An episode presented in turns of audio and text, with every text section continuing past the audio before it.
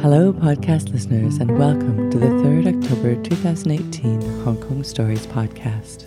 I'm Rachel Smith. Hong Kong's weather seems to have turned a corner this week, with some cooler breezes sweeping through the city.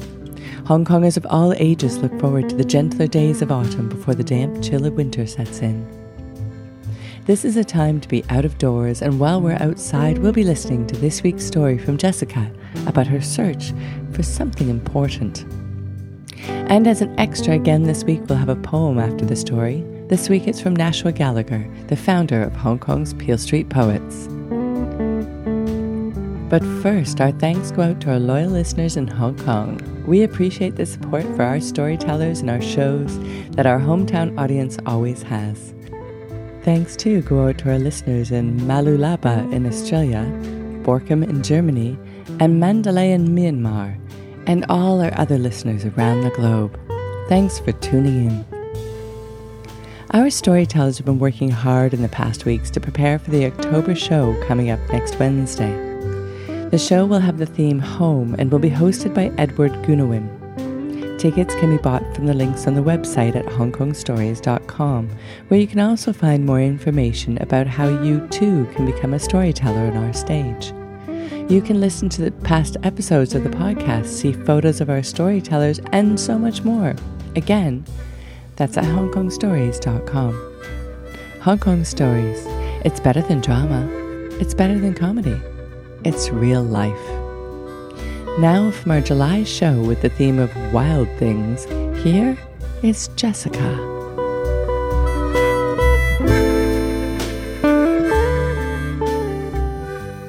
I can never sleep on flights. Between the stiff, cramped seats, the cotton ball they call a pillow, and the frigid air conditioning, I can't get comfortable. And when I do nod off, there's turbulence. Now, I know the odds are low, but I'm alert at the slightest indication that my flying metal death trap is falling from the sky. Now, this time, however, I needed to fall asleep. In the week before I left from China to the United States, I hadn't slept more than four hours a night. Between saying goodbye to two years worth of friends that I had met while teaching in China and then grading 60 term papers, I just didn't have the time. I was heading to my week long family reunion in Florida. I was really excited to get to spend time with relatives I hadn't seen in years, but I knew that with late night dinners, swimming in the pool, and catching up, I wasn't going to get much rest there either. My 16 hour flight was my best and possibly my only opportunity to rest up. I therefore diligently crafted the right conditions for me to conk out. I made sure I had a window seat. I bought a sleeping mask and I also abstained from coffee. That was hard. I had a contingency plan. My colleague had given me an Ambien, a sleeping pill. I'd never tried a sleeping pill before, but I took it with me just in case. When I boarded the plane, I couldn't stop yawning. Promising start. I get to my row and it's empty. Another good sign. I cocoon myself in my blankets and commence operations.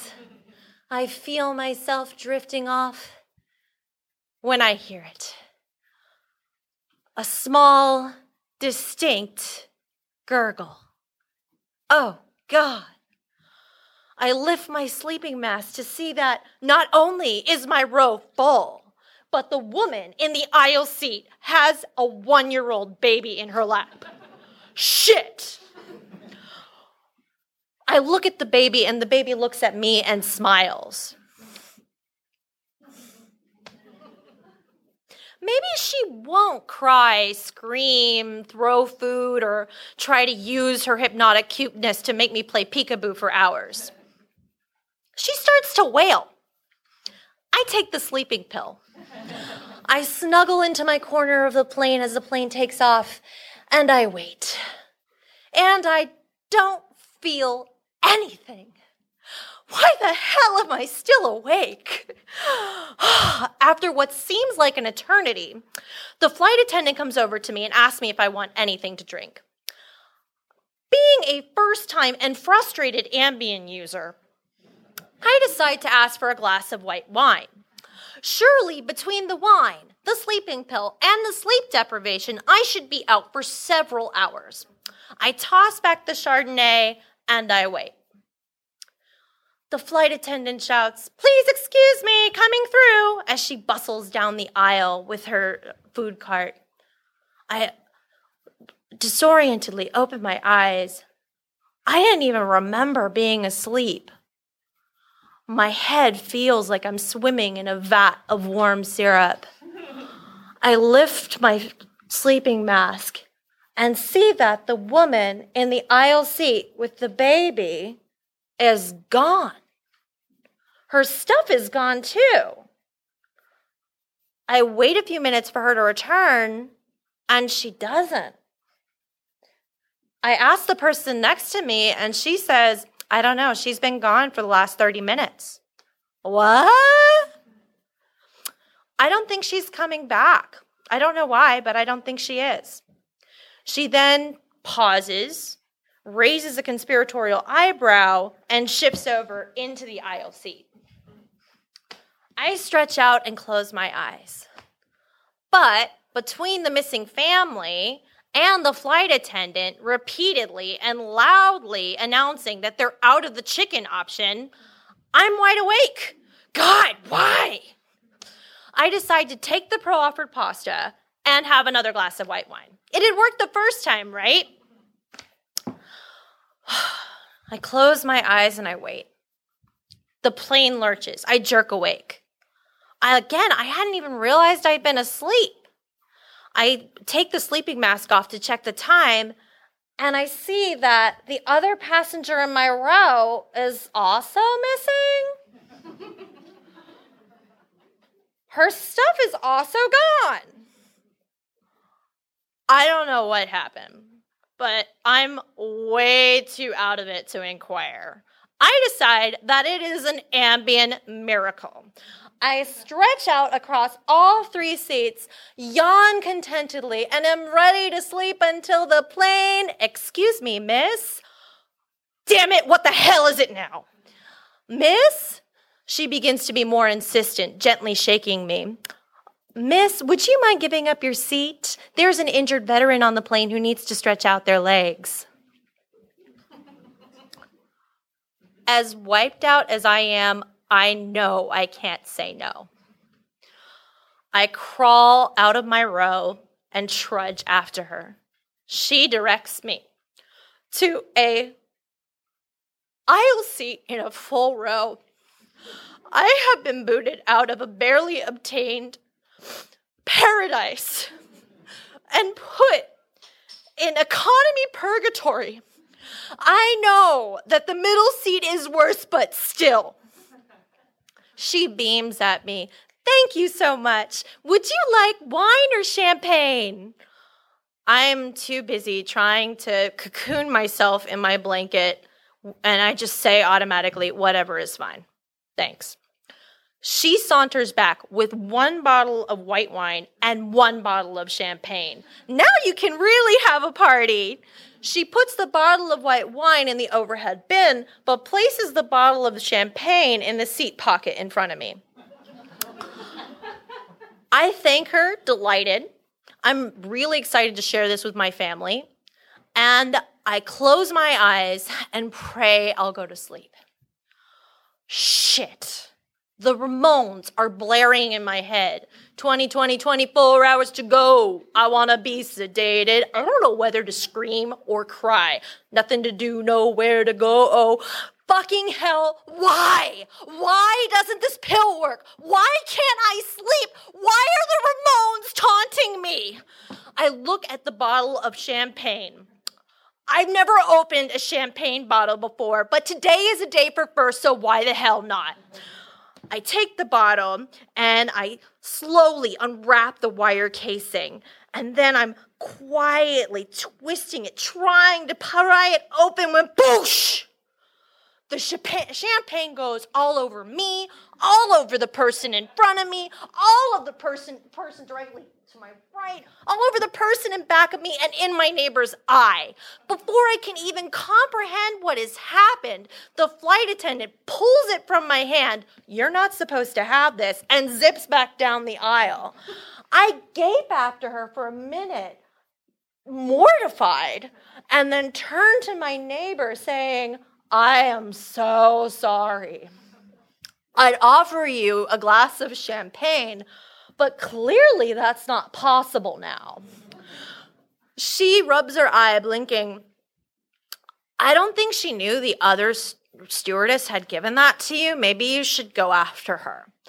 In my dumbfounded state, I do just that. I go find the flight attendant and explain that the other flight attendant had given it to me and had said, now you can have a party, which I had interpreted as now. To my surprise, she brings me another bottle of champagne. I don't drink it. I don't drink anything else, but I also don't sleep.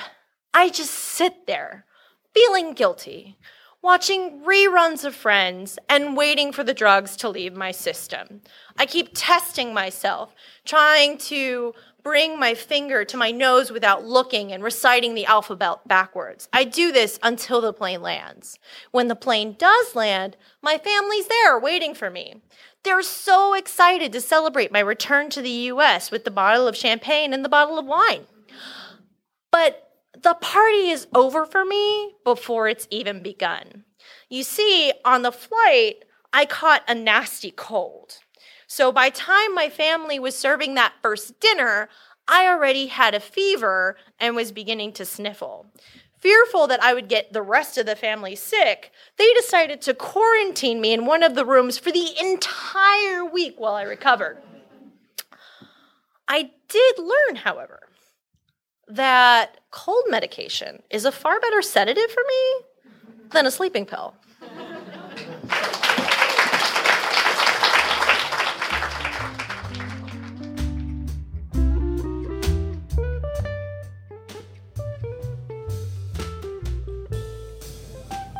We hope you'll have no need for sedatives this week and that all your dreams are wonderful.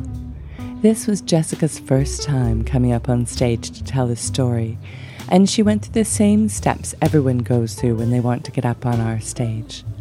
Jessica came to a free workshop and then a pitch workshop where her story was selected to go in the show. You can try it out yourself. We run free workshops every week. Details can be found at hongkongstories.com.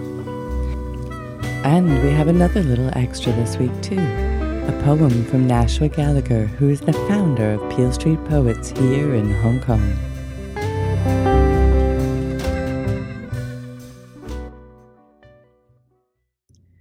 Airborne by Nashua Gallagher. The horizon is a smear of yolk inside a robin's egg. This is the best way to see it, floating in the albumen. Cabin pressure tightens my temple. Ears block, thoughts more private. Out the window, sunray splotches float green and gold. The plane's wing, a toast soldier dunking in a soft boiled sunrise. Oh God, hundreds chorused when our plane slumped.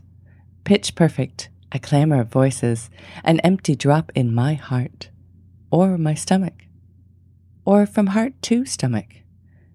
Perennial suspension, when there's no missing step, you sent the wrong email, or your child goes missing at the supermarket. Buttery oxygen masks fall out, tendril like sways, time sputtered, suddenly raced when the plane swerved stable. The masks like sad, limp condoms hang, twisting in the sun. A small giggle breaks my lips, and my ears pop with the dawn.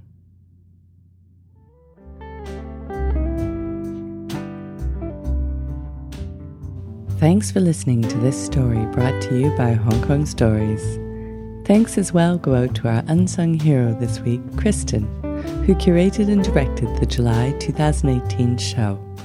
We appreciate all your work.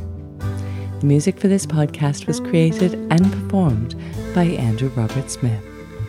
Our podcast can be found across many different podcasting platforms, including Google Play, Spotify, and Apple Podcasts. Get the word out and help your friends enjoy our storytelling from Hong Kong. More information can be found at hongkongstories.com. Everyone has a story to tell.